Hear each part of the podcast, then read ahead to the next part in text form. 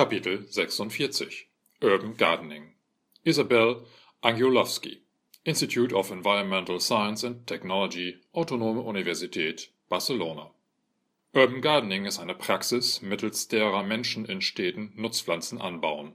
Oft wird der Begriff synonym mit urbaner Landwirtschaft verwendet, allerdings wird letztere im Allgemeinen im größeren Maßstab betrieben. Die sogenannten Schrebergärten entstanden im 19. Jahrhundert in Deutschland als Antwort auf die Nahrungsunsicherheit jener Zeit. Im Ersten und Zweiten Weltkrieg und während der Weltwirtschaftskrise schossen in den USA, Kanada, Großbritannien und Italien Freiheitsgärten und Siegesgärten aus dem Boden. Dort bauten die Menschen Obst, Gemüse und Kräuter an, um den Druck auf die Nahrungsmittelproduktion zu mindern und so die Kriegsbemühungen zu unterstützen.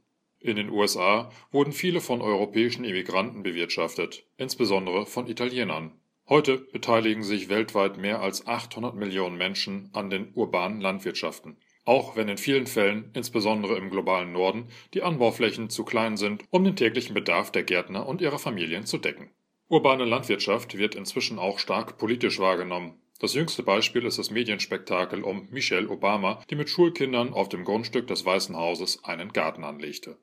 Der immense Nutzen des Gärtnerns wird weithin anerkannt. Erstens hilft urbane Landwirtschaft, die Emissionsziele für Treibhausgase zu erreichen, weil damit vor Ort schadstoffarme, frische Nahrungsmittel für Kunden im nahen Umkreis produziert werden. Auch verbessern die Gärten die ökologische Qualität städtischer Viertel, indem sie das Versickern von Regen- und Schmelzwasser erleichtern, Luft- und Regenwasser filtern, die urbanen Wärmeinseleffekte mindern, mit ihrer dezentralen Kompostierung als Senkgrube für städtischen Abfall dienen und Bodenerosion verhindern helfen auch wenn in manchen Fällen das Gärtnern in hochkontaminierter Erde erfolgt und deshalb nur mit starker Unterstützung durch technische Hilfsmittel möglich ist.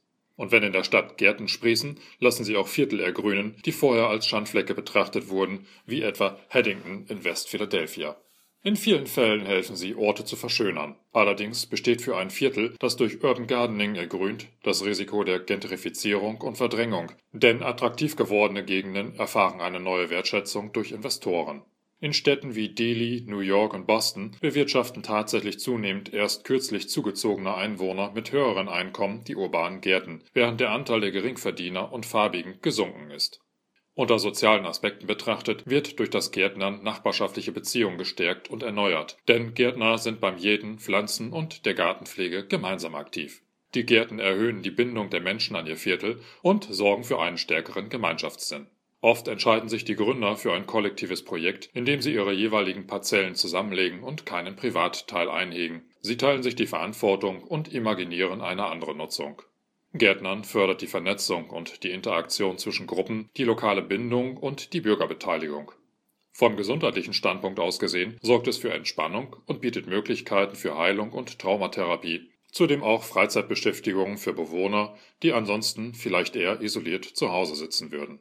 Schließlich und vielleicht am wichtigsten gleicht Urban Gardening Asymmetrien in der Nahrungsmittelversorgung einer Stadt aus, denn es gibt dort erschwingliche Nahrungsmittel für Einwohner mit niedrigen Einkommen und Farbige, die oft in unterversorgten Vierteln leben. Beispielsweise hat die LA Regional Food Bank 1993 in Los Angeles einen fast sechs Hektar großen Hof, die South Central Farms, angelegt und bewirtschaftet der mehr als 350 arme Latino-Familien mit frischen Nahrungsmitteln versorgte, bis die Stadt ihn 2006 plattwalzte.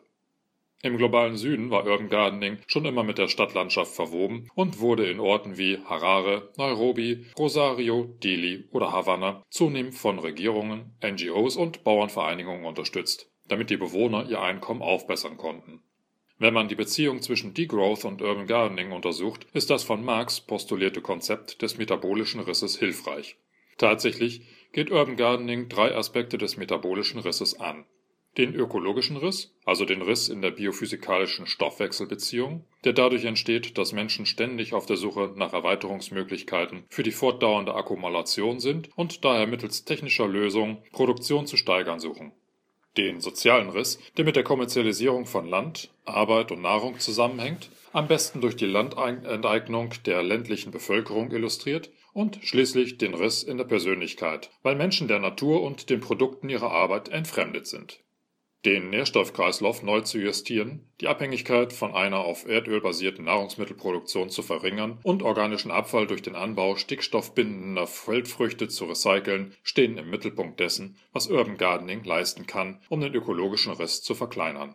Eine Antwort auf den sozialen Riss ist Urban Gardening insofern, als dabei Brachflächen kultiviert werden, was der Expansion der Agroindustrie und industriell verarbeiteter, abgepackter Nahrungsmittel in armen Vierteln und darüber hinaus Grenzen setzt, sowie in kleinem Maßstab Lebensmittel für den Eigenbedarf sichert, sodass Grund und Boden sowie die Menschen nicht völlig dem Markt ausgeliefert sind als alternative Nahrungsmittelbewegung kann Urban Gardening hier dazu beitragen, Ressourcen zurückzuerobern, die vor ihrer Einhegung durch die Kräfte des Kapitalismus als Commons oder Allmende betrachtet wurden, weil Nahrung erreichbar und erschwinglich für jedermann gemacht wird.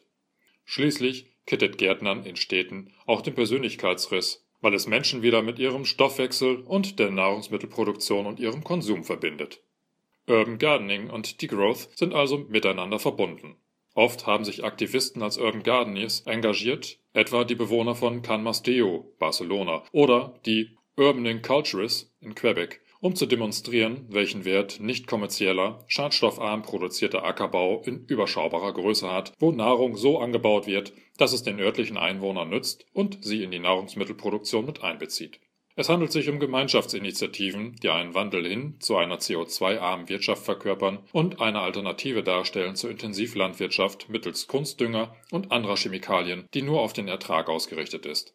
Häufig ist Urban Gardening also eine nicht kapitalistische Praxis. Durch Urban Gardening verringert sich auch die Distanz zwischen Nahrungsmittelproduktion und Konsum. Es fördert den direkten Kontakt zwischen Erzeugern und Verbrauchern und führt vielleicht zu etwas, das einige Bürgerlandwirtschaft nennen zur erneuten Verbindung zwischen Hof, Nahrung und Gemeinschaft. Menschen konsumieren bewusster. Sie interessieren sich für Herkunft und Qualität ihrer Nahrung und wollen sicherstellen, dass Bauern Wege und Mittel der Produktion selbst in der Hand haben. Dieses Interesse zeigt sich beispielhaft in der wachsenden Nachfrage nach Bauernmärkten und Lebensmittelgenossenschaften